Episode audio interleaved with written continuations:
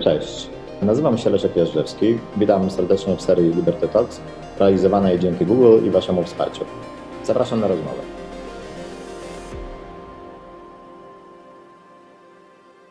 Dzień dobry, witam Państwa bardzo serdecznie w rozmowie Jażdżewskiego. Dzisiaj naszym gościem jest Łukasz Pawłowski, szef grupy ba- badawczej OGW Pro i będziemy rozmawiać o badaniach, które właśnie wychodzą w tym momencie na temat elektoratów opozycji przebadanych przez Was Yy, i jakbyś mógł w skrócie przedstawić, no nie wiem, czy Państwo będą mieli dostęp do tych badań, jakbyś mógł powiedzieć w skrócie, co, co to było za badanie, co badaliście i, i, i co Wam wyszło. Znaczy, Yy, My regularnie robimy badania na ogólnopolskiej próbie i takich badań y, w tym roku już prowadziliśmy 7 albo 8. I po prostu na podstawie tych danych zebranych y, analizujemy sobie je pod różnym y, kątem. I w przypadku opozycji zebraliśmy tych wyborców, którzy deklarują, że głosują, chcą głosować na koalicję, albo Szymona Hołownię, albo na Lewicę, albo na PSL. Złożyliśmy ich do, jakby do, do kupy i y, zobaczyliśmy, kim ci ludzie są, znaczy gdzie mieszkają, ile mają, jaki mają wiek, czy wierzą, czy nie wierzą, jak, jakie mają poglądy. To pokazuje takie, bo sondaże często pokazują takie miesiąc do miesiąca, że tam Szymon Hołownia traci, Platforma rośnie. no, Tak naprawdę to jest ta sama grupa wyborców. I to naprawdę są mniej więcej ci sami ludzie. Więc za- zastanawiało nas, do kogo ta opozycja powinna mówić i e, kim, e, kim naprawdę ci ludzie są. To, co mnie uderzyło, jak, jak przyjrzałem jakby po kolei te, te wyniki, to na przykład to, że bo to była, była chyba próba około 7 tysięcy ludzy łącznie, prawda? Liczy, sumowaliście, rozumiem, Tak, tak. próbę wszystkich tych... Tak, dokładnie. Robiliśmy takie, jakby wrzuciliśmy do worka te wszystkie i, i wtedy ta próba już jest taka dosyć duża. To, co tak mnie zastanowiło, to to, że w zasadzie patrząc na ogół Polaków, na przykład na strukturę zamieszkania i strukturę elektoratu opozycji, w sumie nie ma jakiejś, nie ma jakiegoś gigantycznego zróżnicowania. Największą różnicę masz e, w wyborcach na wsi, bo wyborców na wsi jest 40%, wśród wyborców opozycji jest ich tam około 30%. To Tak, jest dosyć duża, że duża 10%. różnica. Tak, ale nie jest to, nie ma dwukrotnej różnicy. Tak, ale to wynika, to wynika też z- choćby z tego, że właśnie e, czy jesteś opozycją, czy jesteś PiSem, czy jakąkolwiek inną partią, która chce rządzić, e, no w kraju takim jakim jest Polska, gdzie 40% mieszka na wsi, a tylko 12% mieszka w dużych miastach, nie jesteś w stanie tej struktury bardzo zmienić. Dlatego na przykład tam wśród wyborców opozycji e, wyszło, że e, tylko 15% wyborców opozycji mieszka w miastach takich jak tutaj Warszawa albo Łódź, czyli miasta powyżej 500 tysięcy. Generalnie w skali kraju to jest 12%, wśród wyborców opozycji jest 15%. Ale nie może być więcej, choćby ta frekwencja była jeszcze wyższa, z tego względu, że po prostu tutaj w Warszawie jest tych ludzi za mało. Mhm. I, i ta struktura bardzo nigdy nie będzie od, odbiegać, ona po prostu przychyla się albo w jedną, albo w drugą stronę. Mhm. To może jakby, jakie uważasz, czy, czy, czy, czy, czy, czy jakieś spostrzeżenia dotyczące tego, jak się to socjologicznie ten elektorat różni od takiej nie wiem, polskiej mediany, chociaż to pewnie jest trochę absurdalne, ale od, y, czy, czy są jakieś takie wyróżniki, takie zmienne, które, które, które wyróżniają ten elektorat jako, jako całość od przeciętnej? To właśnie, właśnie kluczem jest moim zdaniem to do zrozumienia opozycji, opozycyjności i generalnie jak ten, ten spór przebiega, właśnie polega na tym, że e, tam nie ma zbyt wielu różnic i nie może być zbyt wielu różnic w stosunku do jakby całości. Znaczy, to nie jest tak, że opozycja to jest w ogóle jakiś inny kraj gdzieś na zachodzie albo wschodzie Polski. Znaczy to jest, on jest tutaj. Te proporcje się różnią i jakby ta ilościowo po prostu na opozycję głosuje ileś tam milionów osób, ileś milionów osób głosuje na Andrzeja Dudę. To jak miałeś ostatnio, tam 10 milionów do 10,5.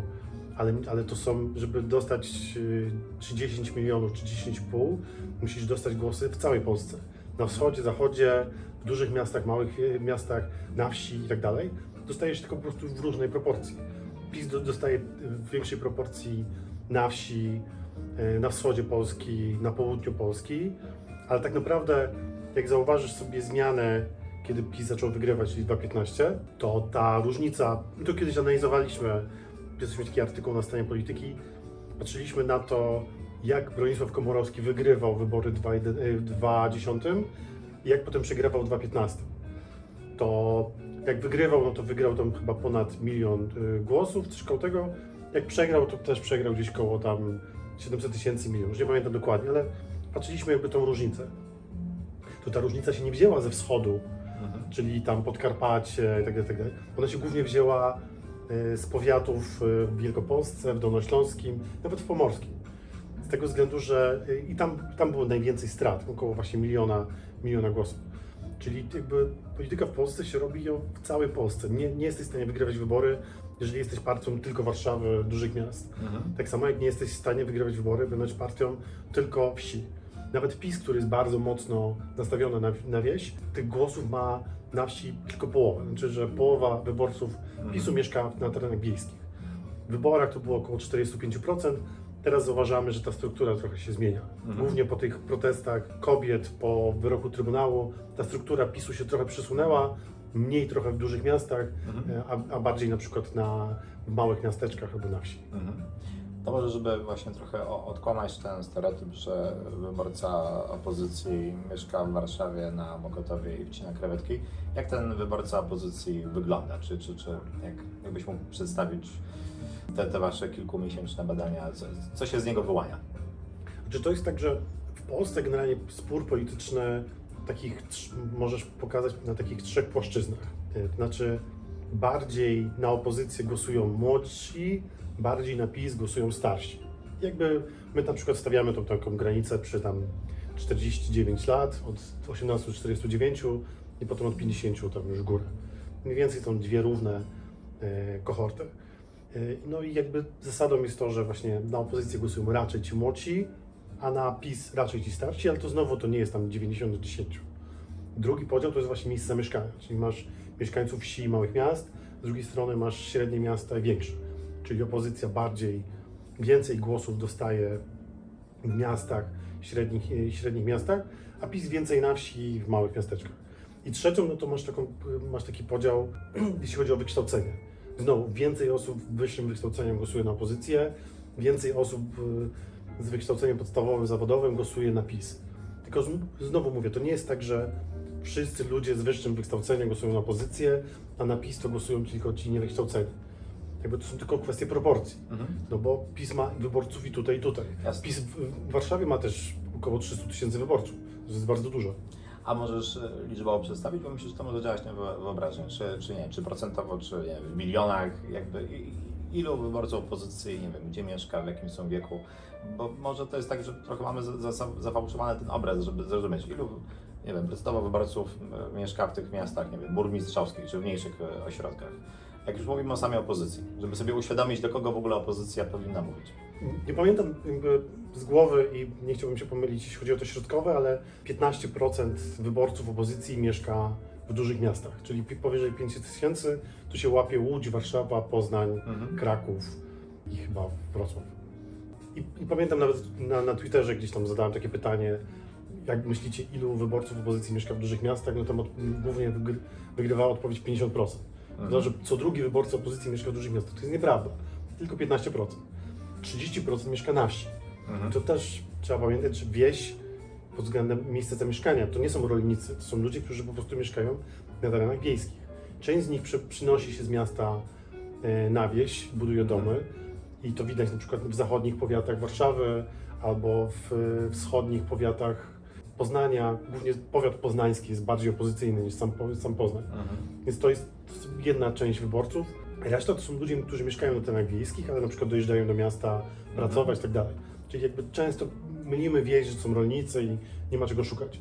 Platforma jak wygrywała wybory, y, dostawała na wsi 20-30%.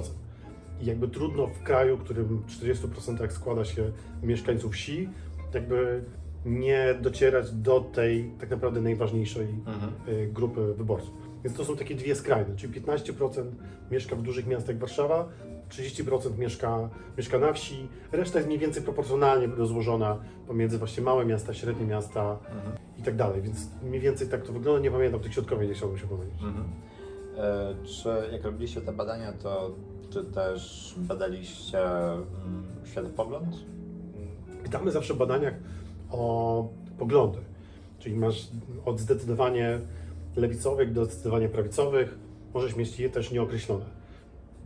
I tu jakby y, specjalnie nie mówiłem o tych trzech płaszczyznach, nie mówiłem o poglądach, bo ono raczej wynika z tego. Znaczy mamy podział na prawicę, lewicę, ale PiS przez wiele lat nauczył swoich wyborców tak, że jeżeli chcesz być prawdziwym prawicowcem, to głosujesz na PiS. Trochę tam taką Konfederacja zrobiła taki mały wyłom i tam ludzie, którzy deklarują, że mają poglądy raczej prawicowe, głosują na Konfederację. Tylko wy Konfederację jakby nie rozpatrywaliście jako części opozycji. Nie, nie, nie, nie, jakby to jest zupełnie osobna część. To jest też bardzo ważne, bo jak przy tym podziale na opozycję i PiS, jak analizowaliśmy wybory do Senatu, to tam idealnie to się pokrywało, że wyborcy opozycji e, głosowali praktycznie w 100% na, wybor- na kandydatów opozycji, PiS na PiS. Konfederacja się podzieliła tam nie pół na pół, większym jednak przychyłem na opozycję, co jest ciekawe. Ale jeśli chodzi o poglądy, one raczej wynikają właśnie z tego, gdzie mieszkasz, jakie masz wykształcenie, e, ile masz lat i jaką partię popierasz. Mhm. E, i Jeżeli się głosujesz na PiS, no to zazwyczaj powiesz, że masz poglądy prawicowe. Właśnie to nie jest, moim zdaniem, to dosyć taka teza odważna, ale jest właśnie nie, nie jest na odwrót. Znaczy to nie jest tak, że jesteś prawicowcem, głosujesz na PiS, raczej głosujesz na PiS, to jesteś prawicowcem. Mhm. I, i y, PiSowi udało się y, zagospodarować tych takich y, ideowych prawicowców, ale przede wszystkim wychowali sobie po prostu mówiąc, prawdziwa prawica to my. No bo jak sobie popatrzysz na kwestie jakieś tam gospodarcze, no to nie wiem, 500 plus jest postulatem lewicowym, nie prawicowym. Prawda? A jednak y, zrobiliśmy kiedyś takie badanie, czy należy zrezygnować z y, takich programów socjalnych jak 500 plus i zapytaliśmy i skrosowaliśmy to przez poglądy, to ludzie, którzy mieli poglądy raczej zdecydowanie lewicowe, mówili tak, ograniczyć, a ludzie, którzy mieli poglądy mm, prawicowe, mówili nie, nie, trzeba zostawić. Mhm. Co jak, jak wiesz dobrze, jak, e, jeśli chodzi o opisywanie generalnie poglądów e, na świecie, no powinno być na odwrót. No, prawda? Programy socjalne to jest lewica. Prawica mówi oszczędzać, możnie do pracy. Jeśli mówimy o ostatnich kilkudziesięciu latach, ale tak. e, Natomiast to, co właśnie było chyba zaskakujące w tych badaniach, to to, jak dużo ludzi zidentyfikowało się właśnie, że ma poglądy lewicowe, centrowe. W zasadzie bardzo niewiele osób deklarowało poglądy prawicowe w, te, w, tym, w tym badaniu. Ty mówisz, że to zależy od tego sytuowania się względem, względem PiSu a przede wszystkim.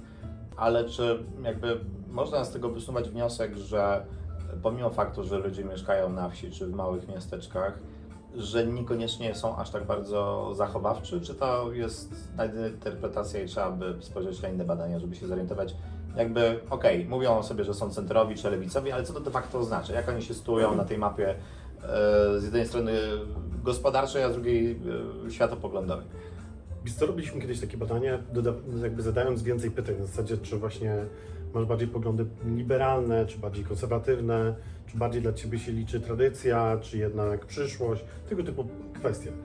I okazało się, że to centrum, centrum jako centrum jest bardziej konserwatywne niż, y, niż liberalne.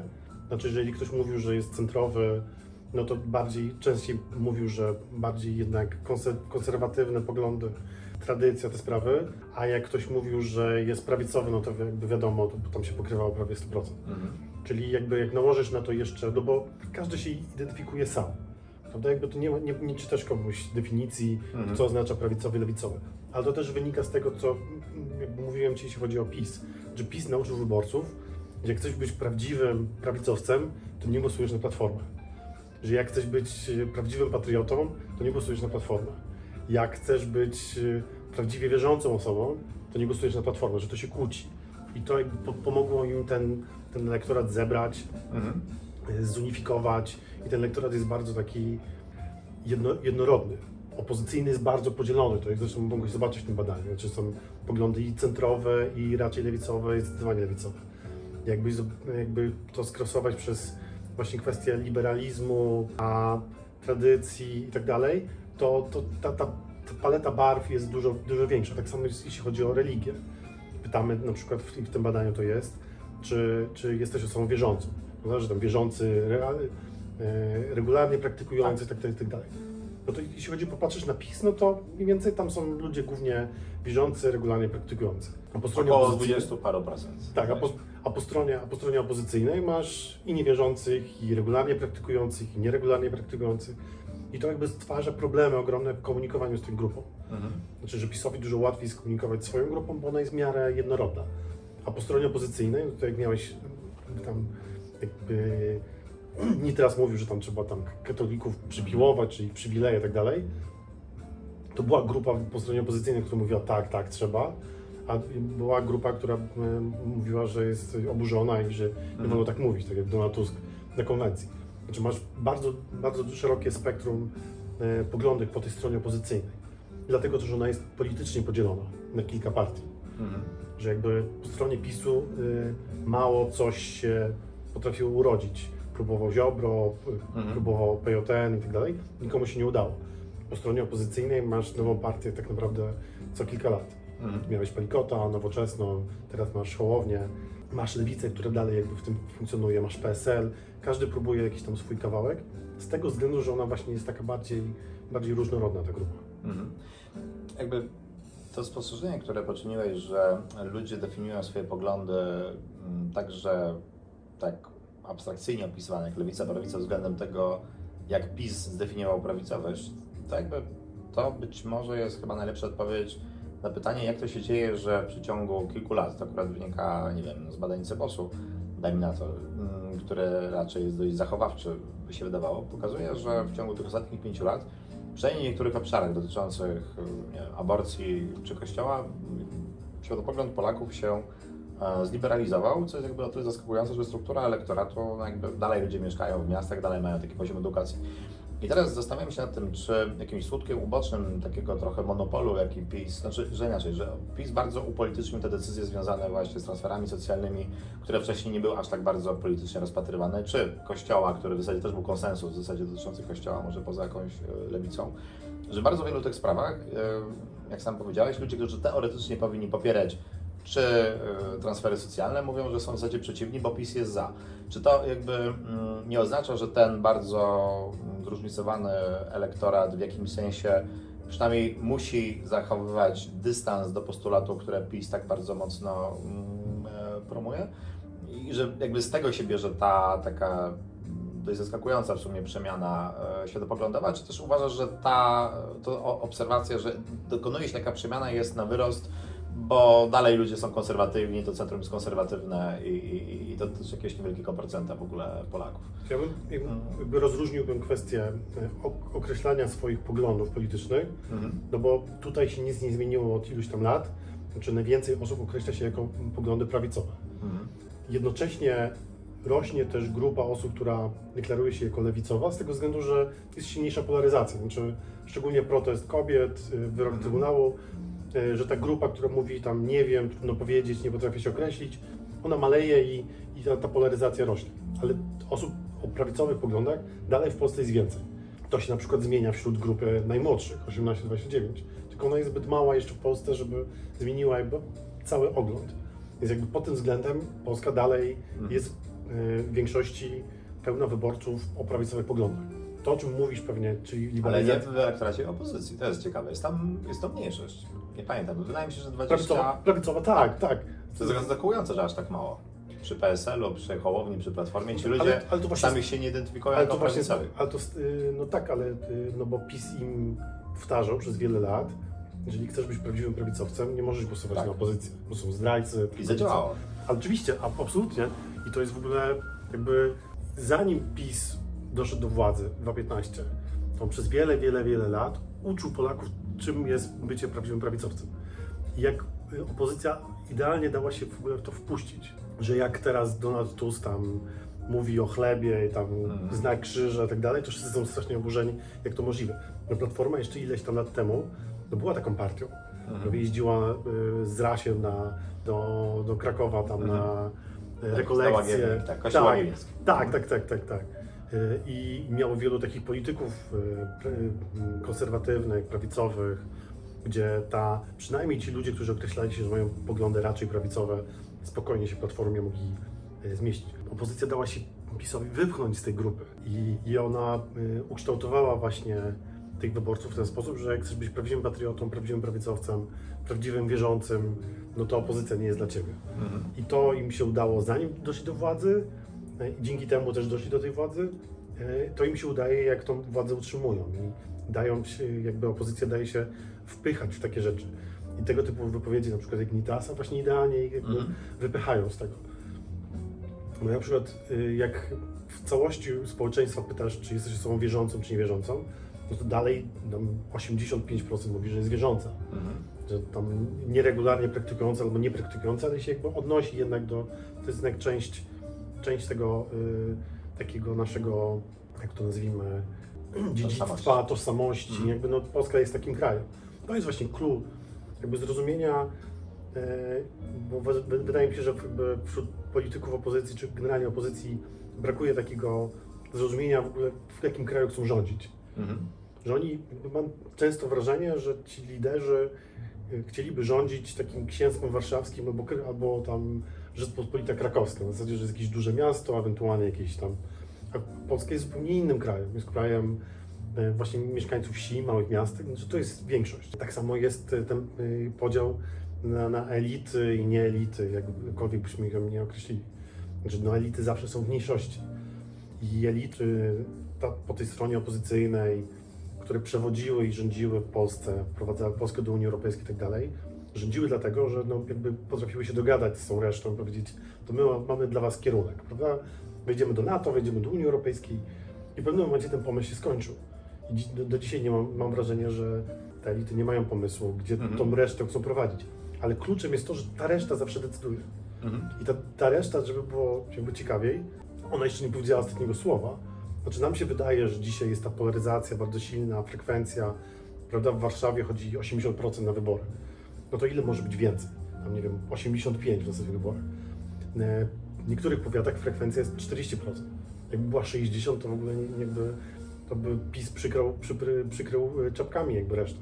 I to trochę widzieliśmy też w wyborach europejskich, że jak się pojawiły tematy, które były dla tych wyborców ważne, znaczy, że oni szli na te wybory, bo to był bój o wszystko, a wyborcy w miastach poszli, po to były wybory europejskie, to pokazało, jaki po prostu łomot dostała cała opozycja od PiSu. Mhm. Zresztą trochę też się do tego jakby wpisałeś się jakby w ten, w ten, w ten, ten nastrój.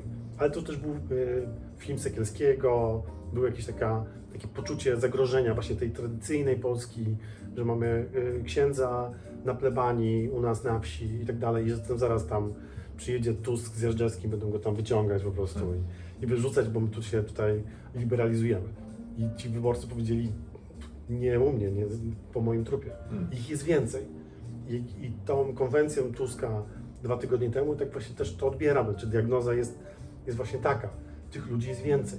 I że jak się da wypychać z kwestii religijności, że no opozycyjny, no to nie, nie możesz być wierzący, że nie możesz mieć poglądów bardziej konserwatywnych, e, bardziej prawicowych, e, no to jak się dasz, będziesz się wypy, da- dać się wypychać, na przykład jeśli chodzi o to, co mówi Rafał Trzaskowski o, o patriotyzmie, że jak, się, jak opozycja dała się wypchnąć w ogóle z patriotyzmu, że, e, i też trochę na swoje życzenie, no bo zobacz, że na eventach opozycyjnych więcej zobaczysz flag Unii Europejskiej niż Pol- polskich. A jak zobaczysz konwencję PiSu, to tam specjalnie jest po prostu zalane biało-czerwone. Mhm. To było też widać w kampanii prezydenckiej, bo oni po prostu zawłaszczyli ten patriotyzm. A znowu, przecież tu Platforma wymyśliła w ogóle Dzień Flagi, gdzie roznosiłeś tam 2 lipca, e, 2 maja Mhm.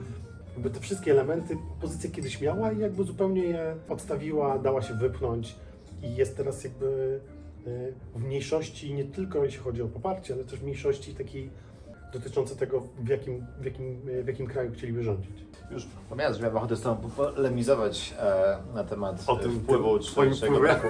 Tak, znaczy moje podejście jest takie, że mm, to, znaczy też jakby pewnie nie ma co, co gadać jakiejś tam historii, natomiast e, że wszystkie wybory łącznie chyba z ostatnimi były rodzajem referendum na temat e, rządów PiS i dopóki to jest referendum na temat rządów PiS, ludzie oceniają je pozytywnie, to te wybory musiały być wygrane. I jakby to się udało zrobić, ponieważ zarówno rozwój gospodarczy, jak i transfery socjalne, umówmy się, że nawet tam wojna o Trybunał, czy no okej, no ostatnio były, był czarny protest, tak, ale to też pewnie per saldo nie zmienia oceny, że dla przeciętnego Polaka to rządy oznaczają raczej dobrobyt niż, e, niż kryzys. I dopóki to jest tak zadane pytanie, to wówczas nie jesteś w stanie tego wygrać. Natomiast ja przynajmniej tak staram się czytać rzeczywistość, ale staram się też czytać uczciwie, więc dlatego zaprosiłem Ciebie, żeby się posiłkować wiedzą kogoś, kto robi to na co dzień i z tego żyje. Że ja to czytam to w ten sposób, że o ile prawdą jest, że Polacy dalej mieszkają w miasteczkach, dalej mieszkają na wsi, dalej mają taki poziom edukacji mniej więcej jak mieli parę lat temu, chociaż oczywiście doszedł nowy elektorat, starszy częściowo wymarł, tak, no ale to nie jest jakaś rewolucja, że dochodzi do pewnej zmiany społecznej pod tytułem kilka lat temu, nie wiem, myślę, że 6-7 lat temu, pytanie na pytanie, ile jest przeciwników konkordatu, to to było może, nie wiem, 10-12%. Dzisiaj mm, w badaniach Cebosu, to mnie zaskoczyło, nie w badaniach jakichś tam prywatnych instytutów, to jest 40 parę procent, nie pamiętam, ale bliżej 50 niż 40. Je- Uważa, że konkordat jest niepotrzebny. To jest oczywiście kwestia do zadania pytania, prawda? Bo ludzie nie mówią, czy wypowiedzieć konkordat, tylko czy jest potrzebne takie Tak. uregulowanie, które zresztą mamy w Konstytucji. Ale samo to, że przy tak jakby i to jest, i sobie myślisz, no dobra, to w takim razie to nie może być tak, że 100% warszawiaków tak odpowiedziało. To znaczy, że duża część tych ludzi, o których mówisz z miasteczek, ze wsi, odpowiedziała dokładnie w ten sam sposób, na który odpowiedziałbym na to pytanie ja, czy osoba o liberalnych poglądach. I jak patrzysz na to, jakie było poparcie dla aborcji, jak PiS zdobywał władzę, to większość Polaków była przeciwnikiem aborcji. Dzisiaj jest tak, że to nie jest 50%, ale jest więcej zwolenników liberalizacji aborcji, już nawet nie kompromisu tak zwanego, niż z, z, zwolenników obecnych rozwiązań. To jest, y, to się dokonało i oczywiście można powiedzieć, że to jest raptem 5 czy 6 lat i że trzeba poczekać dłużej, żeby to zbadać, ale to się pojawia konsekwentnie w różnych badaniach, że jakby ta opinia w ciągu tych kilku lat, być może to wynika z tego posortowania, to znaczy ci ludzie o tych prawicowych poglądach poszli do, do PiS, a ci, którzy PiS nie lubią, a to jednak jest większość Polaków, tak, w sensie może nie w Sejmie, ale większość Polaków nie jest zapisem, ci, którzy nie są zapisem stwierdzili, no dobra, to może odklejemy się trochę od kościoła, to może ksiądz tak, ale niech nam nie mówi, jak mamy żyć. Tak.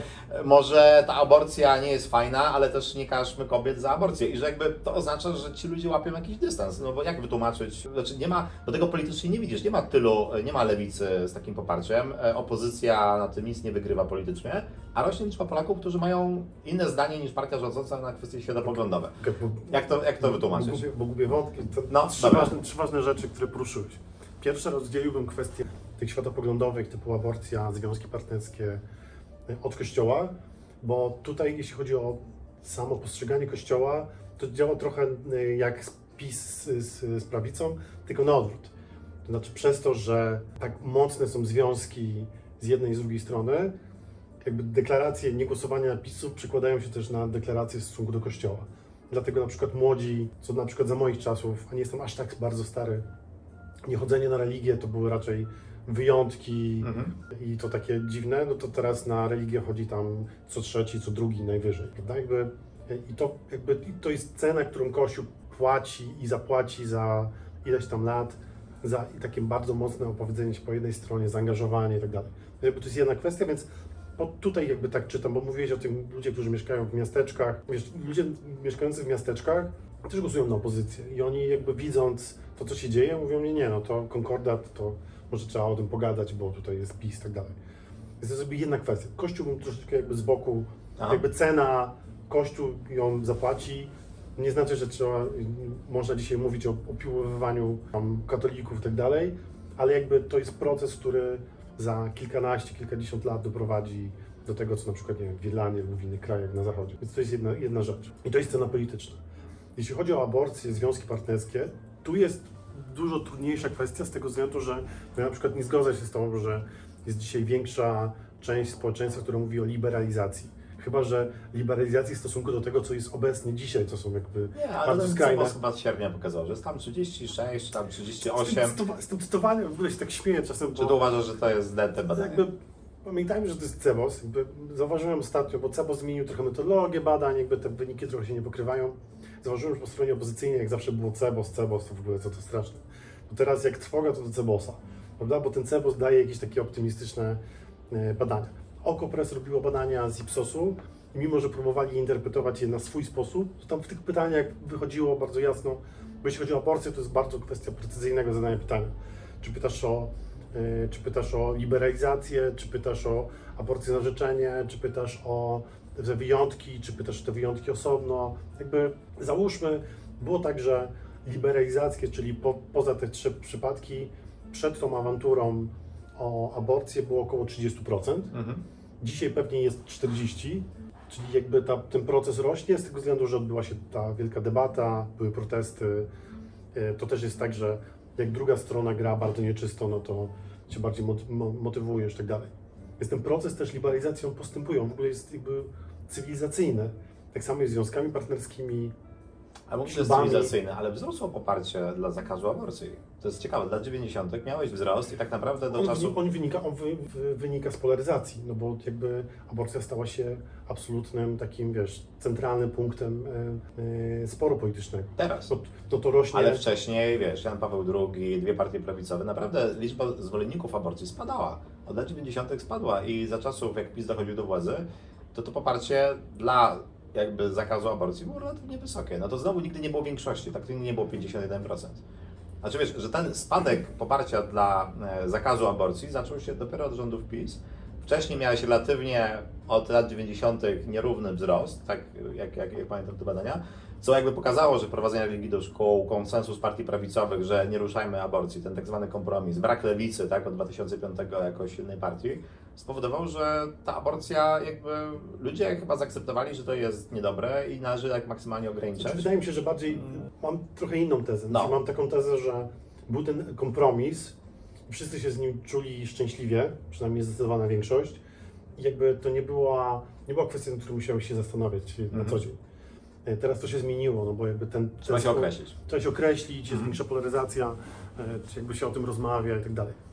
Ale generalnie aborcja może też właśnie jest złym, złym przykładem z tego względu, że przez ileś tam 20 lat żyliśmy w jakimś tam formie konsensusu, chociaż ludzie, ludzie bardzo tego określenia nie lubią. Ale na przykład bardzo dobrym przykładem jest na przykład związki partnerskie. Zresztą jak robisz badania, no to poparcie, znaczy pytasz o tolerancję dla e, osób o innej orientacji, no to jest gdzieś tutaj, związki partnerskie są gdzieś tutaj, e, małżeństwa, e, adopcja Tak. dzieci. Prawda? Jest masz taką piramidkę, dlatego jak tam kiedyś wiceprezydent ówczesny Warszawy Rabiej powiedział, że tam najpierw to albo potem to, on to PiS to sprytnie wykorzystał, mówił, że to jest jakiś plan Rabieja, a potem był plan Rabieja Trzaskowskiego, była kampania. Prawda? No bo jakby taka, że to jest takie domino. I to jest bardzo dobry argument dla nich, że trzeba się po prostu gdzieś zatrzymać w pewnym momencie. I jeśli chodzi o związki partnerskie, my y, kiedyś mieliśmy okazję, najpierw robiliśmy badanie dla klienta, potem dla siebie. Badanie klienta było, czy jesteś ze związkami partnerskimi, czyli tam dostęp do e, wiedzy medycznej, coś określone, to było jakieś jedno, dwóch zdaniach dookreślone. I potem robiliśmy to samo badanie dla siebie, tylko bez tego dookreślenia. Po prostu, czy jesteś ze związkami partnerskimi. I różnica odpowiedzi w tych dwóch pytaniach jest około 15 punktów procentowych. Znaczy, że to pokazuje, że jest pole do przekonania ludzi do tego, że związki partnerskie to nie jest właśnie adopcja dzieci, tylko związki partnerskie, że partner będzie Praktyczne rozwiązania. Dokładnie. Jakby e, nie można zadawać pytaniu tego do określenia, no bo nie może ankietowany wiedzieć więcej niż przeciętny człowiek. To ma po prostu na hasło związek partnerski reaguje, reagować dobrze albo źle, czy się z tym zgadza, czy nie, on wchodzi w szczegóły. Więc to pokazuje, że jest jakby pole, ale to, ty, grono tych zwolenników rośnie. Tak samo zresztą jak było w Stanach Zjednoczonych. Jeszcze ileś lat, jak y, Barack Obama zostawał tam senatorem, był przeciwny małżeństwom homoseksualnym. Dopiero później by ta tolerancja y, y, rosła. Ale tak samo- prowadził to Sąd Najwyższy, a nie, a nie Jasne, politycy. ale gdyby, A- ale gdyby nie było klimatu do tego, to by go nie wprowadził. Jakby to Mm. jest, to jest, to jest clue, że jakby i to jest coś, o czym na przykład Donald Tusk często mówi o tej takiej, żeby nie być na szpicy takiego, e, tej takiej przemiany, liberalizacji i tak, dalej. Jak będzie klimat, to się zmieni. Ale jest to pod względem politycznym, ja się z nim absolutnie zgadzam. Znaczy, bo jeżeli nie będzie do tego klimatu, to jakby nie było klimatu do zmiany wieku emerytalnego czy posyłania dzieci do, do szkoły w wieku 6 lat, to zawsze przyjdzie ktoś, kto ten klimat wykorzysta i odwróci to i jeszcze zepsuje tysiąc innych rzeczy. Tak samo jest y, z sprawami światopoglądowymi.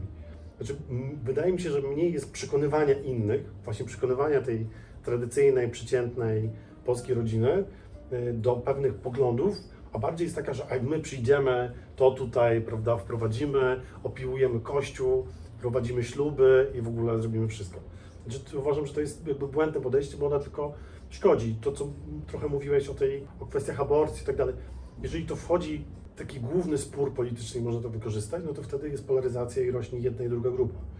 Ale ten, ten proces jakby postępuje i dzisiaj załóżmy, że z badań mniej więcej wychodzi, że związk, y, zwolenników związków partnerskich gdzieś tak pół na pół. Jest połowa zwolenników, połowa Mhm. przeciwników. Gdyby dzisiaj były, było referendum, tak na przykład zresztą było w Szwajcarii dotyczące ślubu, Mhm. kto by w Polsce wygrał? Jak myślisz? Gdyby, był, gdyby miało być referendum Referendum. związków partnerskich, Tak. myślę, że by wygrali przeciwnicy. Oczywiście. Bo by się bardziej zmobilizowali. A no właśnie, właśnie, bo to jest No. też. Bo Mimo, że większość mogłaby być za umiarkowaną wersją związków partnerskich, ale część by nie poszła do zakładając, zakładając, że jest pół na pół, ale jakby intuicja masz jakby słuszną. A ona, ona się też przekłada jakby na politykę na co dzień. Znaczy te emocje przeciwników związków partnerskich, ślubów, e, aborcji są dużo silniejsze, więc one mają dużo większą wa- wagę polityczną. Mhm. bo to ty mówiłeś tutaj trochę wcześniej na zasadzie, tu się zmieniają te poglądy, a lewica to dalej ma tam 7%. To się nie przekłada na politykę. Nie przekłada się na politykę, bo, bo tej energii po stronie politycznej jest mniej. Podam Ci przykład. W 2005 roku, jak PiS wygrał wybory, jeszcze taki łagodny PiS, zrobiono takie badanie, jak osoby homoseksualne głosowały, na kogo głosowały. Aha. I wyszło, że tam 30% na Platformę, jakieś 25% na PiS. I tam ci badacze się strasznie zdziwili, jak to przecież ten PiS to taki zaściankowy, konserwatywny i tak dalej. I wyszło im z tych badań, jak rozmawiali z tymi ludźmi, że oni, dla nich ważniejsze niż ich kwestia seksualności, bycia homoseksualistą, były ważniejsze kwestie korupcji, e, tego, co robiła lewica, czyli naprawa państwa, tego typu rzeczy. To było dla nich ważniejsze. W polityce zawsze wygrywają ważniejsze rzeczy. Mhm. I dalej w Polsce nie masz aż tak wielu zwolenników, którzy po prostu nieważne jaki system gospodarczy, nieważne jaka polityka gospodarcza, ważne, żeby wprowadzić te związki partnerskie. To jest dalej nisza, bo to nie jest najważniejsza kwestia dla bardzo wielu osób. Te 50%, które mówimy o zwolennikach, to są tacy, okej, niech będą, jakby super, Mhm. no ale nie, nie, nie wyjdą na ulicę i wiesz, nie pójdą. I takie referendum w Polsce zwolennicy Związku Partnerskiego by po prostu przegrali. Po pierwsze, emocje po stronie przeciwników są dużo większe. Po drugie, masz przewagę instytucjonalną Kościoła, tych wszystkich organizacji.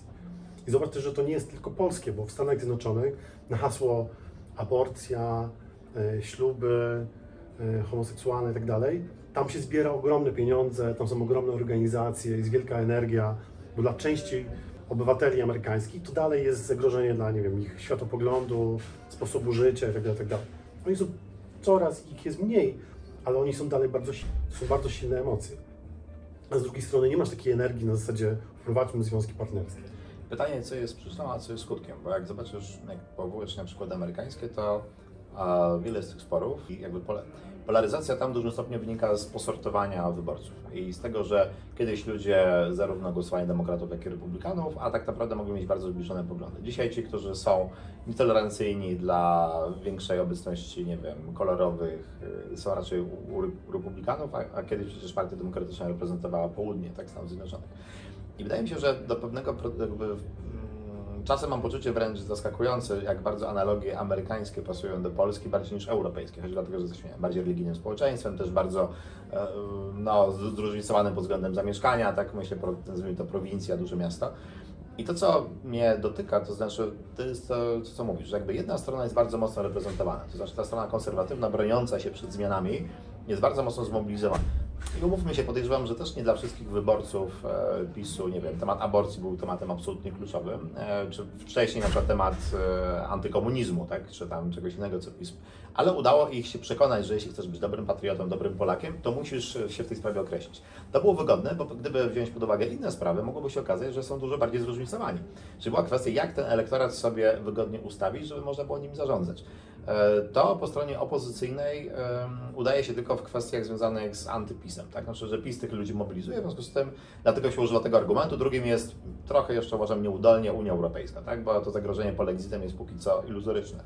I teraz mm, jest pytanie takie, czy jeśli Ty będziesz chciał tylko jako polityk reagować mm, na ruchy przeciwnika, i czekać, aż on ustawi dla Ciebie pole gry, czy będziesz w stanie kiedykolwiek z nim wygrać. Tylko, że on zawsze wygra, wybierze pole, które mu jest wygodniej na, nim, na nim działać. I, na przykład dla mnie to, że opozycja w jakimś sensie nie reprezentuje pod względem światopoglądowym swoich e, wyborców, to znaczy, gdyby było takie referendum, to w zasadzie nie wiadomo kto, jak mówisz o związkach partnerskich czy aborcji, to w zasadzie ciężko stwierdzić, kto w tym referendum poza lewicą byłby tak naprawdę za. Platforma by się wewnętrznie pobudziła, E, tak, tak. No PSL PSL by powiedział, że on się Albo się z jakimś kompromisem, trzecie Tak, pytanie, tak, poprosimy inne pytanie. Więc wiesz, jakby dla mnie to jest jakby taka kwestia. powiedział, że na Jaśminie to najpierw zapyta. Zróbmy dialog, tak, zróbmy w Jasminie tej e, głosowanie. I, I teraz mam takie poczucie, że ja oczywiście się z Tobą zgadzam, że mm, to jest dla mnie jedyne wytłumaczenie, to znaczy, że to, że większość albo nie wiem, więcej jest zwolenników liberalizacji niż przeciwników, a mimo to, że ta liberalizacja się nie zdarza i nie widać tego politycznie, to wynika z faktu, że ci ludzie nie są tak bardzo przyjęci tą kwestią, żeby ona decydowała o ich wyborze politycznym. Co jest dla mnie o tyle jasne, że w zasadzie e, nawet jakby, no, wszyscy by musieli w tym momencie głosować na lewicę, która tak naprawdę na przykład ma stosunek bardzo negatywny do klasy średniej jako takiej, tak? Najchętniej by miała klasę ludową. Ciężko sobie wyobrazić, żeby ci ludzie teraz nagle zagłosowali na lewicę z bardzo wielu różnych przyczyn. Nie kuś, nie kuś mnie, żebyśmy rozmawiali o lewicy, bo Ja staram się nie kopać leżącego. Nie, ale to tylko a, no. adwokatem mówisz o tych kwestiach światopoglądowych. e, że to możesz podkręcić, tak jak Liberal... Liberal... Okej, podkręcił. tylko ale, no, Ale ale, ta lewica, ale ta lewica, którą masz, która w połowie się składa ze starych działaczy SLD, którzy są bardziej przestraszeni i anty do tych, tych właśnie liberalnych, homoseksualnych, LGBT, niż przeciętnym poseł PiSu. Bo, tak, bo oni są tacy są. Zresztą taki obrazowy, obrazowy ogląd takiego właśnie działacza SLD to było jak podczas afery Rewina, jak była y, Anita Błochowiak chyba się Mhm. nazywała. Tak, co mówiła, że tam pytania o kolorowe to, ta, to skarpetki. mówi Tak. się, że pedały te. No to, to jest ich myślenie, znaczy, Mhm. no, to jest taka lewica, więc trudno, że ta lewica, która jest złożona y, z dużej części tam z Marka Deducha i Czerzastego i tak dalej, plus tam jakieś razemki, że ona nie reprezentuje tego, tej liberalizacji w Polsce i tak dalej. Bardziej tą liberalizację reprezentuje Szymon Hołownia, który jest mocno konserwatywny, Platforma Obywatelska, Też nie najbardziej liberalny. też nie najbardziej liberalny, prawda? Ale no przynajmniej,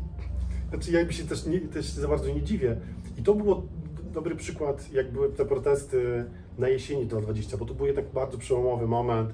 Tam faktycznie PiS bardzo się przestraszył tego momentu, z tego względu, że e, od pierwszy raz tak mocno spadło poparcie. I zauważ, że w tym momencie nie wzrosło poparcie dla, e, dla lewicy.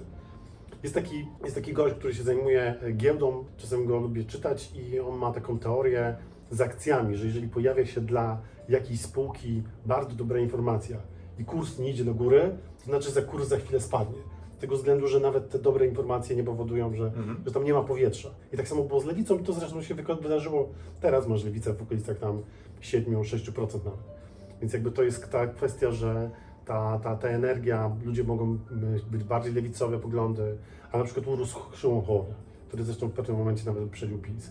Jakby, że te Mhm. emocje poszły zupełnie innymi drogami w inną stronę. Więc ale to nie chcę więcej o lewicy, Mhm. bo to Znaczy ja, ja, ja osobiście uważam, że lewica jest do zaorania w obecnej postaci, po prostu nie, nie, nie potrafi wykorzystać tego, jakby tej, tych, tych szans, które potencjalnie się nadarzają.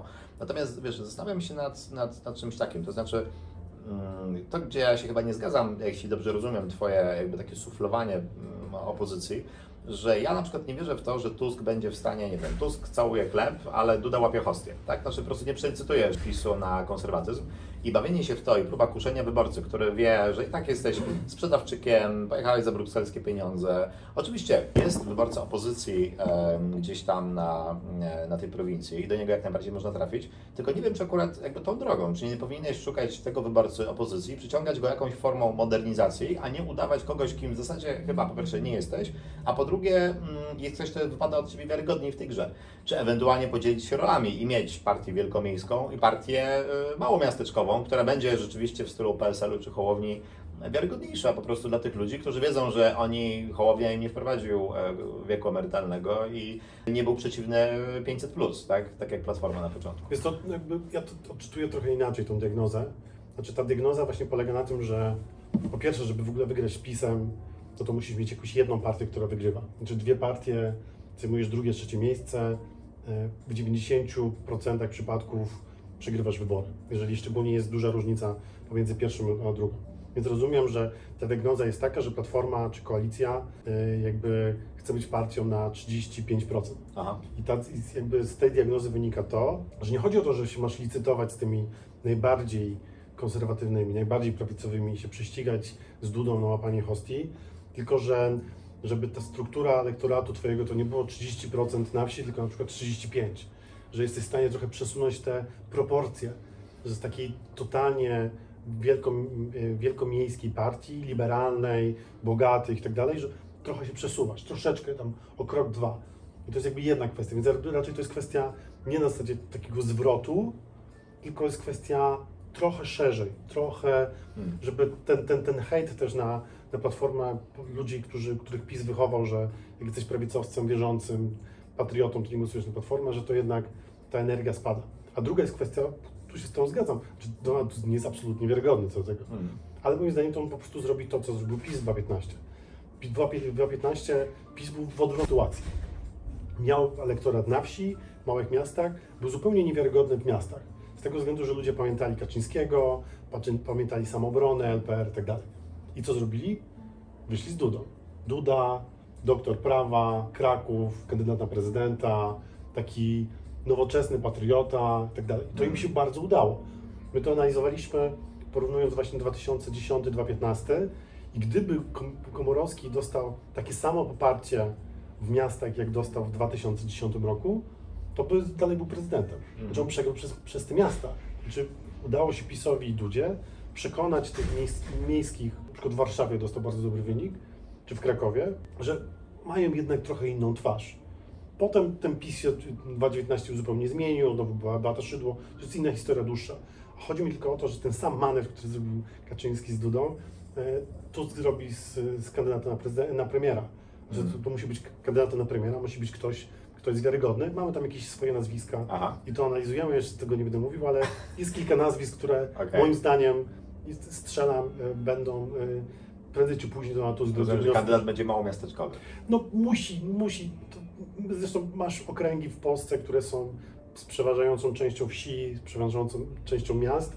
Z tej części miejskiej nie może to być kandydat, więc Aha. odpadają ci, którzy zawsze się mówią, nie wiem, Rafał Trzaskowski, e, Sikorski czy Arłukowicz. To musi być kandydat bardziej gdzieś tam ze wschodu, bardziej taki, który byłby wiarygodny dla tego elektoratu Mhm. którego się go pokaże, a na tyle jeszcze nie, nie tyle znany, że jesteś w stanie pokazać to. Znaczy tak strzelam, nie rozmawiałem z nikim z tamtej strony, ale jakby Mhm. tak jak sobie Kaczyński przeanalizował, że tam jego negatywny elektorat jest taki, że on do tej pory jeszcze premierem nie był, Aha. e, bo wie, że no, potrzebuje mieć twarz albo Dudy, albo Szydło, albo Morawieckiego. Tak samo zrobi Donald Tusk. Bo Mhm. jakby wiele osób się właśnie złapało za głowę, jak tam Donald Tusk tam znak chleba na tak dalej. Chociaż tak. uważam, że to było genialne, jakby to jakby to Igor Stachowicz jakby na, na, na kilometr jakby to wyczuwam i to było świetne, bo to jakby Znaczy ten chleb fajnie zagrał w tej konwencji, natomiast e, jest pytanie o, Tak. o, o przekroczenie jakby granicy pomiędzy, jakby no tej, tej granicy wiarygodności, tak? Natomiast tutaj to pokazał, no nie, ja uważam jakby, nie uważam zwrotu konserwatywnego Platformy za wiarygodny i za skuteczny, ale sama ta konwencja była ciekawa, pozwol, pozwoliła się wizerunkowo odkleić od, od Warszawki. e, trochę tak, tylko, tylko z drugiej strony, znaczy, bo, bo to jest jakby, też nie chciał, tak jak nie chcę, żebyśmy rozmawiali o Lewicy, tak jeszcze o Platformie, tam jest inny problem, no bo minęło dwa tygodnie od tej konwencji i w ogóle na tej konwencji jedynym takim głosem to był Donald Tusk. Wyszedł Ro- Jarosław Sikorski i mówił to, co mówił zawsze. Mhm. Wyszedł Borys Budka i mówił to, co zawsze, no czy tam się nic nie zmieniło. I przez te dwa tygodnie, no nie widziałem, no normalnie jakby była kampania, to Donald Tusk by teraz jeździł tam od obiadu do obiadu, pani tam Krystyny, Mhm. w Wodzisławiu Śląskim albo gdzieś i jakby próbowałby przekonywać bardziej na zasadzie, że jesteśmy partią małych miast, miasteczek i tak. Przez dwa tygodnie nic się nie wydarzyło. I to jest jakby inny problem. E, Znaczy, że ta wiarygodność się będzie brała z tego, że no nie, nie wystarczy, że zrobisz jakiś gest raz na dwa tygodnie czy raz na miesiąc na konwencji, to jest wszystko. Bo nie widać też ruchu po, po stronie posłów, nie ma jakiegoś, nie wiem, że Tusk mówi, ok, to teraz będzie moja, nie wiem, prawa ręka i to będzie ktoś właśnie taki bardziej, wiesz, prawicowy. Dalej do mediów wchodzi tam Radosław Sikorski, Barukowicz, Mm. Rafał Trzaskowski, tak, tak, tak. Znaczy tu się nic nie zmieniło.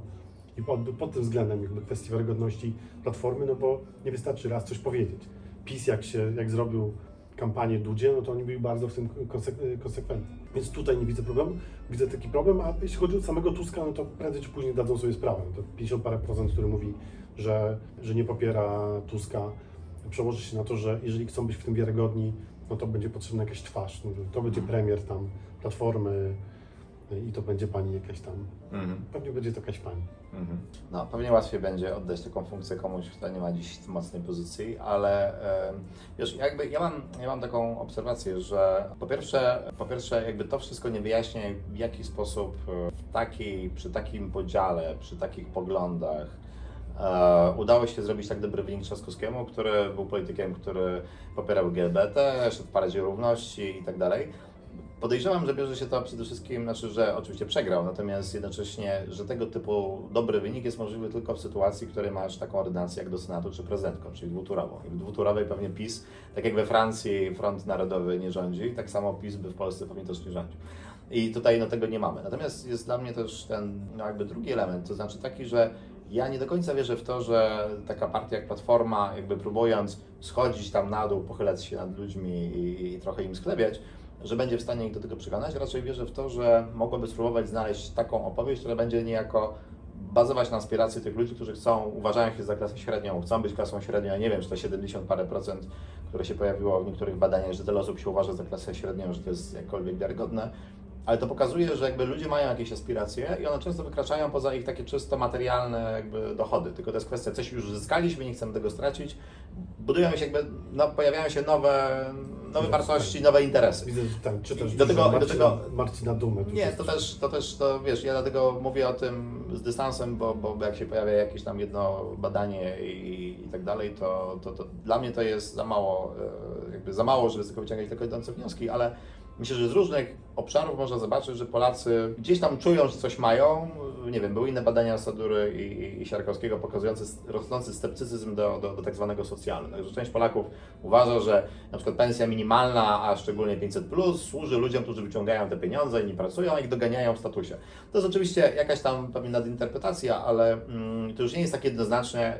Nie chcą rezygnować z 500, plus, tak? natomiast niekoniecznie są zwolennikami jeszcze kolejnego jakby rozdawnictwa. I teraz mnie się wydaje, że raczej jest kwestia nie taka, żeby spróbować pokazać, że jest się fajniejszym konserwatystą od Kosiniaka Kamysza, któremu zresztą nie idzie, tak? pomimo tego, że wydaje się, że jestem dużo wiarygodniejszy niż Platforma, tylko raczej z takiej, znalezienia takiej opowieści, która sklei ci te aspirujące grupy z miast powiatowych czy, czy ze wsi, z tymi masami, które już masz w dużych miastach, tak jak PiSowi udało się skleić jego elektorat wiejsko-małomiasteczkowy z tym dużym miastem, ale nie przez to, że nagle stał się super liberalny, żeby te miasta kusić, prawda? Tylko ma swoich radykałów, ma Macierewicza, ma Ziobrę i ma Morawieckiego. E, w przypadku Platformy nie wierzę, że da się wszystko ograć Tuskiem i wciąż powstaje pytanie od Trzaskowskiego. Jakby on miał swoją koalicję i oczywiście to było tam, nie wiem, tam z 6 milionów w pierwszej turze, ale mówmy się, to było więcej niż dostał Donald Tusk, jak startował na prezydenta. I ja mam poczucie, że ta koalicja została kompletnie rozbita przez te działania, które Platforma, a nie poszerzona, tylko jakby został odwrócony zupełnie wektor.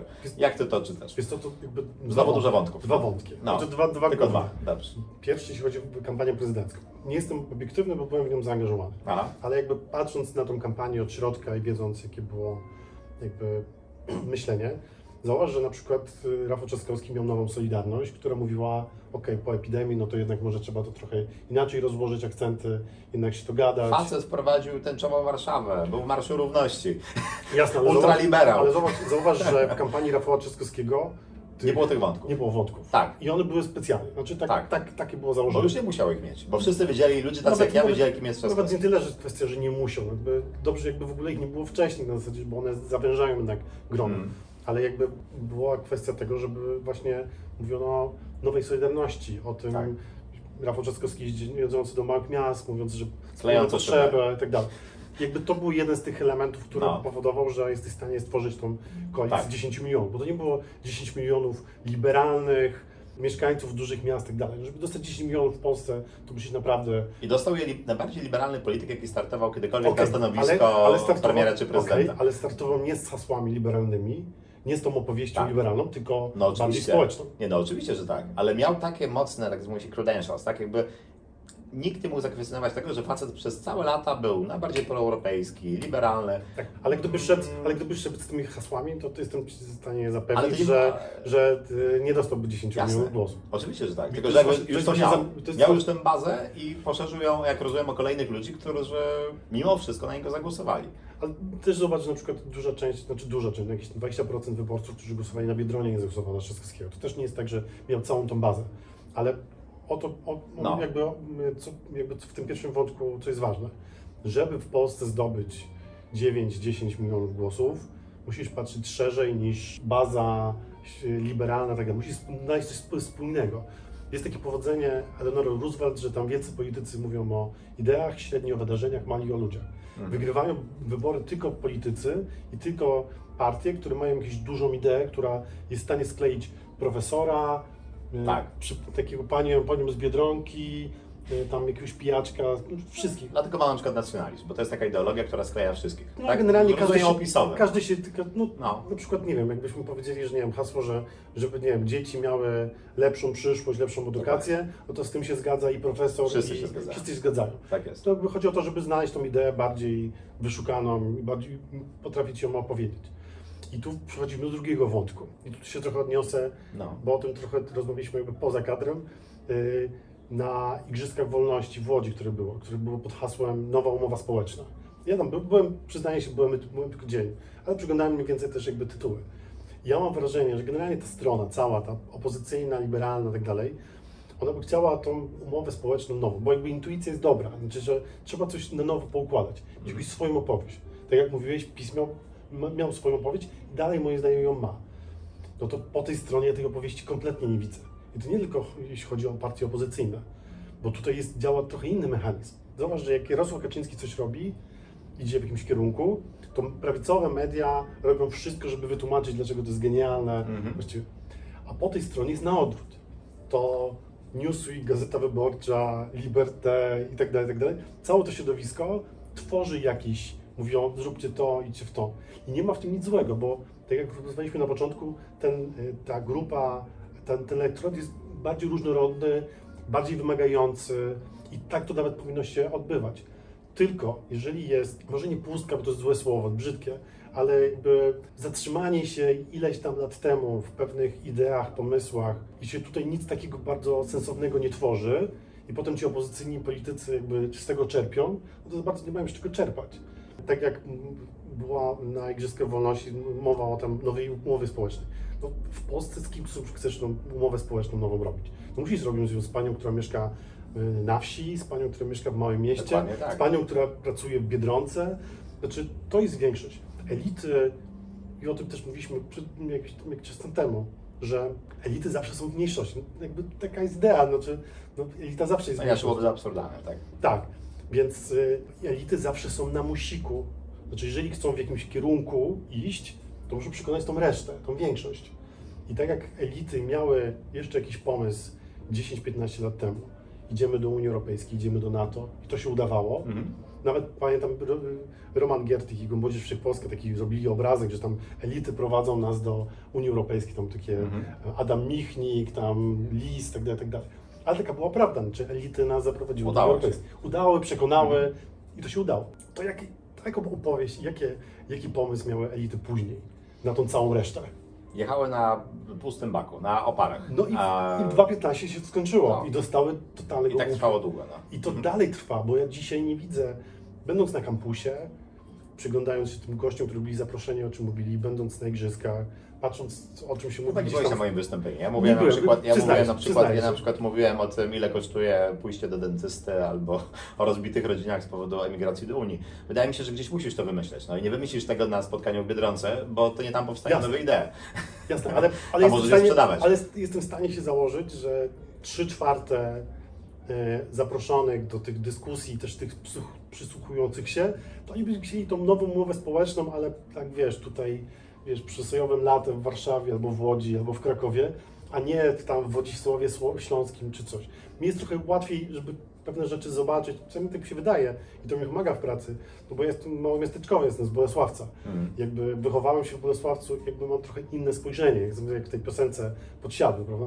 Też Cytowałem ją, cytowałem ją. Musisz sobie słuchać. I to jest, i to jest jakby, i to jest jakby, i to No. na przykład genialnie nam pomaga, jak... Ale jesteś jak- ultrasem konserwatywnym? Nie, nie, nie, nie, właśnie, No właśnie. nie, ale jakby, Jakoś ci to nie zaszkodziło. ale potrafię, ale potrafię jakby, y, i to nam pomaga bardzo w pracy w samorządach y, różnej wielkości, żeby zobaczyć, jaka, jaki jest dystans pomiędzy jedną grupą a drugą. Hmm. Bo ta druga grupa, cokolwiek by o nich nie mówić, jakby tam jest bardzo dużo mądrych ludzi, ale jest dalej takie, jakieś takie przeświadczenie wyższości, takiego właśnie, nie wiem, choćby to, że liberalizm gospodarczy w Polsce od 30 lat reprezentuje Leszek Balcerowicz. No na, na miłość boską, naprawdę, ja bym postawił mu wiele pomników za to, co się udało, ale po 30 latach na, pe- na pewno jest ktoś, kto mógłby się zastanowić, że ten liberalizm taki na takiego totalnego hama to nie zawsze, się sprawdza. Szczególnie po epidemii, gdzie się okazało, że jednak potrzebujesz państwową służbę zdrową, bo w prywatnej to się ewentualnie mogłeś umówić na teleporadę, żeby ci pani powiedziała przez telefon, żebyś wziął tam, nie wiem, witaminę C. Mhm. Jakby świat się też zmienia, też gospodarka się zmienia. Adam Michnik, który jest jednym z powodów, dlaczego mieszkam w Warszawie, bo czytając jego książki, myślałem, żeby być drugim Adamem Michnikiem. Dzisiaj co Adam Michnik może powiedzieć o umowach zlecenia albo o dzieło, prawda, że, że o ludziach, którzy tam nie, nie potrafią związać końca z końcem i jest pełno, nie wiem, kumoterstwa i, Mm. i kolesiostwa. Prawda, jakby pewne idee się gdzieś tam kończą, tak jak powiedziałeś, na jakimś pustym baku. I problem polega na tym, że to środowisko nie wychowało nikogo nowego, który by mi powiedział, ok, jakby nauczyliście mnie e, samodzielnego myślenia, to teraz tu się z wami nie zgadzam, tutaj troszeczkę bardziej w prawo albo w lewo. To coś Nie takiego możesz wylecieć, więc... no dokładnie, ale tak, ale, ale No. to jest dlatego, dlatego y, tak jak dzisiaj napisałem, też, tu, tu, tu do trzeciej kadencji PiSu, to póki nie masz tej nowej y, opowieści historii, a tej nowej opowieści po tej stronie nie będziesz mieć, jeżeli w tym całym środowisku nie będzie jakiegoś konsensusu, jakiegoś takiego rozliczenia się z tym, co się zdało, to tylko na koniec powiem, bo No. mnie to zawsze śmieszy. Jest 7 lat po, po, po wygranej PiSu. Prawda? Mamy dokładnie tam Mhm. 7 lat, 6, przepraszam. Sześć, 6. no. Ja mam wrażenie, że będąc na kampusie i na, na igrzyskach, że dla większości to dalej jest jakiś taki wypadek przy pracy. Że to się po prostu wydarzyło, to za chwilę się skończy, wrócimy do normalności i tak. Jak ta kobieta w sądzie, którzy, która mówi, że tam, panie sędzio, tam mój mąż to się przewrócił i nadział się na ten nóż. A sędzia mówi, no ale tak siedem razy? No to Mhm. jakby to niemożliwe. Tak samo jest z PiSem. No PiS też wygrał jakieś 6 czy 7 Mhm. razy. Nie przez przypadek Andrzej Duda dostał 10,5 miliona głosów. Ja ja mam wrażenie, że wszyscy czekają, że to się wszystko skończy. Jakby, a to się nie skończy, nie musi się skończyć. Gdzie jest powiedziane, że się skończy? Nawet przy tym wszystkim, co robią, tym całym nepotyzmie. Mhm. Że ty dalej nie ma żadnej, żadnej opowieści, żadnej jakiejś takiej skruchy, żadnego pomyślenia, okej, jeżeli chcemy przewodzić, prowadzić w jakimś kierunku, Mhm. no to powinniśmy się jednak z tymi ludźmi jakoś dogadać, Mhm. zapytać się, czego chcą, y, dać im coś. Nie, nie mówię, jeśli chodzi o 500, ale generalnie wskazać jakiś kierunek. Ja nie widzę takiej idei. Mhm. Ja się jakby diagnozy się z Tobą zgadzam i jakby nawet jeśli uważasz, że nie była to udana próba, myślę o Igrzyskach Wolności, to jakby my wychodzimy z założenia, że nie ma ani powrotu do 2015, ani 2007, tak, czyli czasów przedkryzysowych, że zarówno zwycięstwo PiSu, w jakimś stopniu też pandemia, a na pewno zmieniający się paradygmat społeczno-gospodarczy, sytuacja Polski, tak, no jakby jest wiele czynników, które powodują, że nie możemy po prostu wyjść z tą samą historyką, która działała tak naprawdę 15-20 lat temu. I to jest dość oczywiste. Niestety wiąże się to również ze strukturą elit, tak? Znaczy ci, którzy są u władzy, mogą tę opowieść utrwalać i tak naprawdę marginalizować wszystkich pozostałych, no, ponieważ mają te zasoby. I to nie jest tak łatwo, nie wejdziesz, nie założysz teraz swojej gazety wyborczej, że- żeby, żeby być tym drugim. Tak, czy TVN. I teraz możesz ich albo przekonywać, albo próbować e, obalić, a tak naprawdę mm, taki spór wewnętrzny oznacza tylko tyle, że PiS siedzi i po prostu wcina popcorn, tak? Więc to jest tak naprawdę dość tragiczny wybór, bo to, co jest, e, nie wystarcza, żeby, mówię z perspektywy wyborcy opozycji, tak? E, Nie, nie, nie udając osoby tutaj zupełnie zaangażowanej, że to, co jest absolutnie nie wystarcza do wygranej, ale do wygranej potrzebne byłoby mm, w dużym stopniu, nie wiem, naruszenie interesów, czy wyeliminowanie w sensie politycznym dużej części elit społeczno-polityczno-medialnych, a to oznacza krwawą wojnę, która prawdopodobnie się nie skończy niczym pozytywnym. E, I to jest trochę tragiczna sytuacja, a oni sami raczej nie, nie uznają się za już nie, nie, nie, nie, niezdolnych do, do sprawowania władzy symbolicznej. I teraz jakby jednocześnie mm, szukając, bo to jest trochę tak, że trzeba tę opowieść sobie a, trochę znaleźć, a trochę stworzyć, tak? Znaczy jednak tożsamości się konstruuje. I ja teraz, jak się już na, naprawdę na sam koniec Ci zadał ostatnie pytanie, bo moja intuicja jest taka, że nie możesz próbować konstruować y, takiego cienia PiSu, tak? Znaczy czegoś takiego, co będzie takim soft pisem, takim pisem do końca. Ja generalnie uważam, że politycy, i to widać po Kaczyńskim, politycy też mają moc sprawczą, że politycy są jednak nadawcami pewnych komunikatów, potrafią też rzeczywistość kształtować. Kształtuje ją jedna strona, to tak naprawdę ta druga gra na polu, który nie jest dla niego dobrze przygotowany. Czyli znaczy, że masz iść w awangardzie ze sztandarem na stracenie, bo to jest zupełnie co innego. Musisz umieć opowiedzieć o tym w taki sposób, żeby tę połowę mieć ze sobą. I to jest, uważam, do zrobienia. Gdzie byś szukał tych, mm, e, tych historii, w jakich emocjach? Bo na przykład Ty mówisz, że edukacja, służba zdrowia.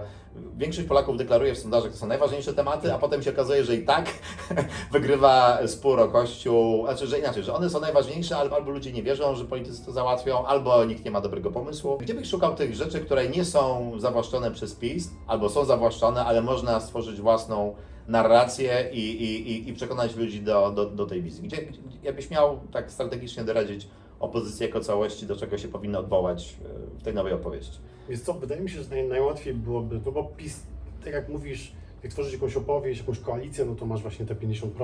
Mhm. Jakby e, to się, jeżeli ktoś ma powyżej 50, to nie możesz mieć 50. Czyli musisz mieć jakiś skrawek Mhm. zabrać. Mi się wydaje, że takim skrawkiem, którym jesteś w stanie może zawłaszczyć, ale jakby w jakiś sposób e, przekonać tych ludzi, jest kwestia nierówności. Aha. Bo w ogóle ten temat w ogóle w Polsce nie istnieje, on w ogóle jest jakiś niszowy. Mhm. Masz w filmie Komasy, jak było film Hejter, to był taki element, elemencik dotyczący nierówności, on został zupełnie jakby gdzieś tam schowany. W ogóle on nie, nie funkcjonuje ani w kulturze, ani w publicystyce. Generalnie to, że w Polsce są nierówności, a jak mówią badania, one są coraz wyższe i są w ogóle jesteśmy na czele Polski, Europy, dotyczące nierówności i tak dalej, Mhm. że kwestia znalezienia wspólnego języka i wyrównywanie tych, tej, tej, tej nierówności ekonomicznej, społecznej, Mhm. bo to nie chodzi tylko, że tam rozdasz zamiast 500-600 zł i te Mhm. nierówności, one są po prostu, Polska jest takim trochę, chyba po PRL-u jeszcze, jakieś takim właśnie klasowe, takie, że jest jakaś, jakaś grupa uprzywilejowana, jest grupa mniej uprzywilejowana, jest jakaś grupa, która tam powinna pracować i, i się nie odzywać. Mam wrażenie, że tutaj jest jakiś taki potencjał, szczególnie, że posiłkując się trochę badaniami, to co się udało, jeśli chodzi o Unię Europejską, bo to mówiliśmy o tym, że elity miały na to pomysł, wskazały kierunek, dzięki Bogu im się to udało, jesteśmy w Unii, Mhm. to się udało, przekonali większość. Jak były badania dotyczące, dlaczego na osoby starsze zagłosowały, Mhm. no nie wiem, czy pamiętasz, to dosyć du- raz, że udało się frekwencyjnie, ale Aha. głosowały za tym też osoby, które miały 60-70 lat, mimo że tam LPR i Gierty Mhm. próbowali. To tam odpowiedzią często było, no mo, mi się może tak nie będzie, mi się Aha. to nie przyda, ale moim dzieciom będzie się lepiej żyło. Mhm.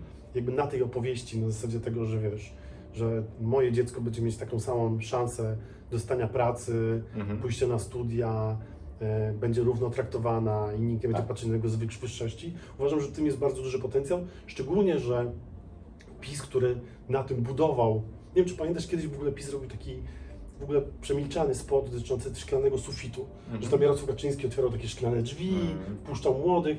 To były te początki myślenia, oni potem jakby bardziej to potrafili nazywać, ale dzisiaj PiS, który tam, prawda, jeden z drugim zarabia po milion złotych w Orlenie albo kogoś innego i zatrudniają swoich znajomych. stracił wiarygodność. No właśnie, właśnie, jakby, że jakby Mm. Tracisz w tym y, wiarygodność. Nie bardzo wi- wi- widzę, kto w, po stronie opozycyjnej czułby te klimaty, Mm. bo to są, to tak jak mówiliśmy, że potrzebujesz To jakichś idei. musiał być ktoś z Bolesławca. No, ktoś taki tam, Bolesławiec i okolice, ale to musisz, y, taką ideą jesteś w stanie, że wiesz, bardziej to jednak będzie trochę równe traktowanie. To takich elementów jest bardzo dużo. E, na koniec tylko... e, Czyli zobacz- nierówności, czyli jeden temat nierówność. Znaczy, uważam, że Szeroko pojęte. wokół, wokół niego jesteś w stanie zbudować, Mhm. no bo to są nie- nierówności do dostępu do, do służby zdrowia, do edukacji, do rozwoju kariery itd. Zobacz, jak, y, jak była ta cała afera ze szczepieniami, Jandy i tak dalej. Tak. Ona przez tydzień z portali opowiadali to, że przez tydzień to były numer jeden w ogóle Mhm. materiałów czytanych przez ludzi. Bo ludzie podskórnie jakby wyczuli, że to jest Nie cierpią przywilejów elit. No, tak, ale dlatego nie cierpią, bo oni jakby widzą je na co dzień. Tak, Widzą elity, jak nawet mieszkasz w Bolesławcu, to masz jakieś elity, które są tak oderwane i tak patrzą... Nikt w Polsce w sobie nie chce być elitą.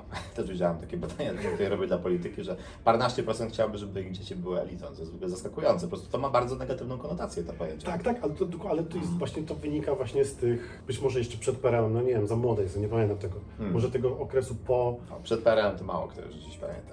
Tak, ale generalnie, znaczy no, No. PRL-u, czy jakby po, Mhm. po 90 roku. Ale jakby uważam, że to jest taka podskórna, podskórna emocja, która dotyczy bardzo wielu dziedzin życia, dotyczących właśnie dostępu, wypowiedzenia się, tego, że e, PiS na przykład dał tym ludziom głos i na tym korzysta. Jakby, jakbym miał szukać jednej jakiejś takiej idei, Mhm. to uważam, że gdzieś to było wokół tej nierówności. Okej, czyli egalitaryzm, to jest ciekawe. Ja myślę, że w swoim czasie Tusk dobrze rozumiał to i przeciwstawiał się jako człowiek, który nie jest z Warszawy, tym jej Tak, że tam na podwórku się Tak, wychował. tak, tak, tak, I że politykom nie należy ufać, bo to cwaniaki i tak dalej i, i oszukują. Natomiast e, cóż, no myślę, że dzisiaj się jakby skleił z tym mainstreamem i, i ciężko jest udawać outsidera po, po takiej karierze to mówiłeś, politycznej. To mówiłeś o Kosiniaku i PSL-u. PSL był kiedyś taką prawda, partią z ludu, tam małych miasteczek, które jeździli do Warszawy załatwiać rzeczy. Ale to były lokalne elity, no. No, też. ale to też, ale zobacz, no, dzisiaj na przykład, nie wiem, Kosiniak-Kamysz w tym samym garniturze, ci wszyscy politycy PSL-u, co mają wspólnego dzisiaj z dzisiejszą wsią, małymi miasteczkami? I to Dlatego widać w badaniach, że są za Unią Za Unią. i nawet nie to jest kolejny ile nie będą za platformą. dłuższy, to jest dłuższy gdzieś tam temat, Mhm. ale właśnie to się z tego właśnie bierze. Znaczy w Polsce, to już absolutnie na koniec, już się rozgadaliśmy. W Mam takie wrażenie, że w Polsce wszyscy politycy to chcieliby właśnie być politykami reprezentujących, wiesz, duże miasta, Mhm. przebijać piątkę z Moniką Olejnik, z, tam, z, nie wiem, z Moniką Brodką, prawda, Aha. żeby im śpiewała na koncert, bo to jest takie fajne, cool tak dalej. Nikt nie chce być reprezentantem tej tam wsi, tam nie wiem, Leszno-Górne, gdzie Mhm. mieszkałem do szóstego roku życia, albo jakiejś innej małego miasteczka typu Bolesławca, bo to już tak niefajnie pachnie, nie jest takie sympatyczne, to trzeba się trochę nachodzić, porozmawiać z tymi ludźmi, a oni tak jeszcze niewyraźnie do mnie mówią, jeszcze brzydko, a w ogóle to prawda, nie jeżdżą na polo i nie grają w squash. Mhm. Prawda, jakby jest jakieś takie przeświadczenie i ci pol- politycy, którzy trafiają do tej Warszawy, to oni, prawda, to, to, to otoczenie jest takie fajne i oni zapominają w ogóle skąd, skąd są. I z tego się bierze ta energia, czy nie wiem, dla Ogruni, czy dla, właśnie dla PiSu, przynajmniej jeszcze jakiś czas temu. Dobrze, czyli nadzieja pozycji w Agrunii i może pani premier Łukasz jest. Zobaczymy, e, kto jest z małych ośrodków. E, Łukasz Pawłowski był naszym gościem. Bardzo dziękuję Ci za tę wnikliwą Dziękuję rozmowę. bardzo. Do zobaczenia.